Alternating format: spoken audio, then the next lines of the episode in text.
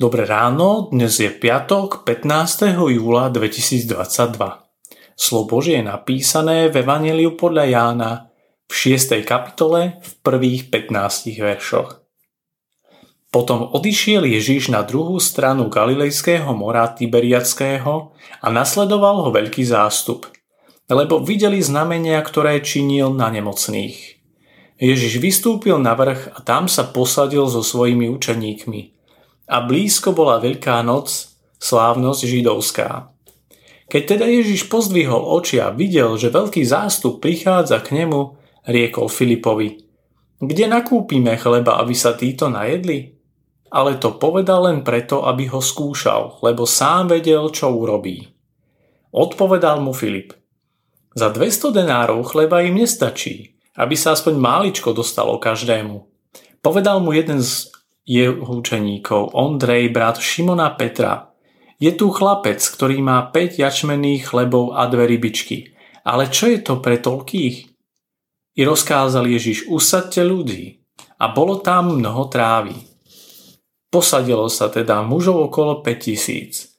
Na to Ježiš vzal chleby, dobrorečil Bohu a rozdával sediacím, podobne aj z rybičiek, koľko chceli.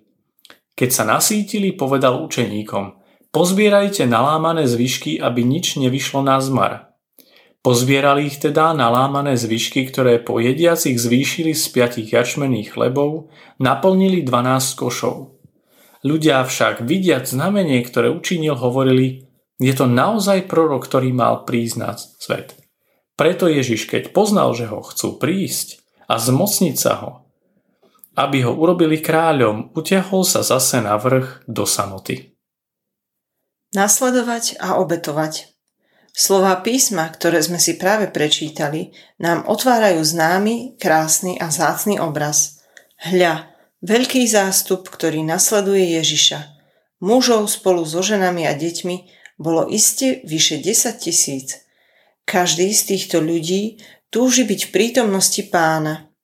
Pán Ježiš aj s učeníkmi mohol byť nadšený. Toľko ľudí kráča za nimi.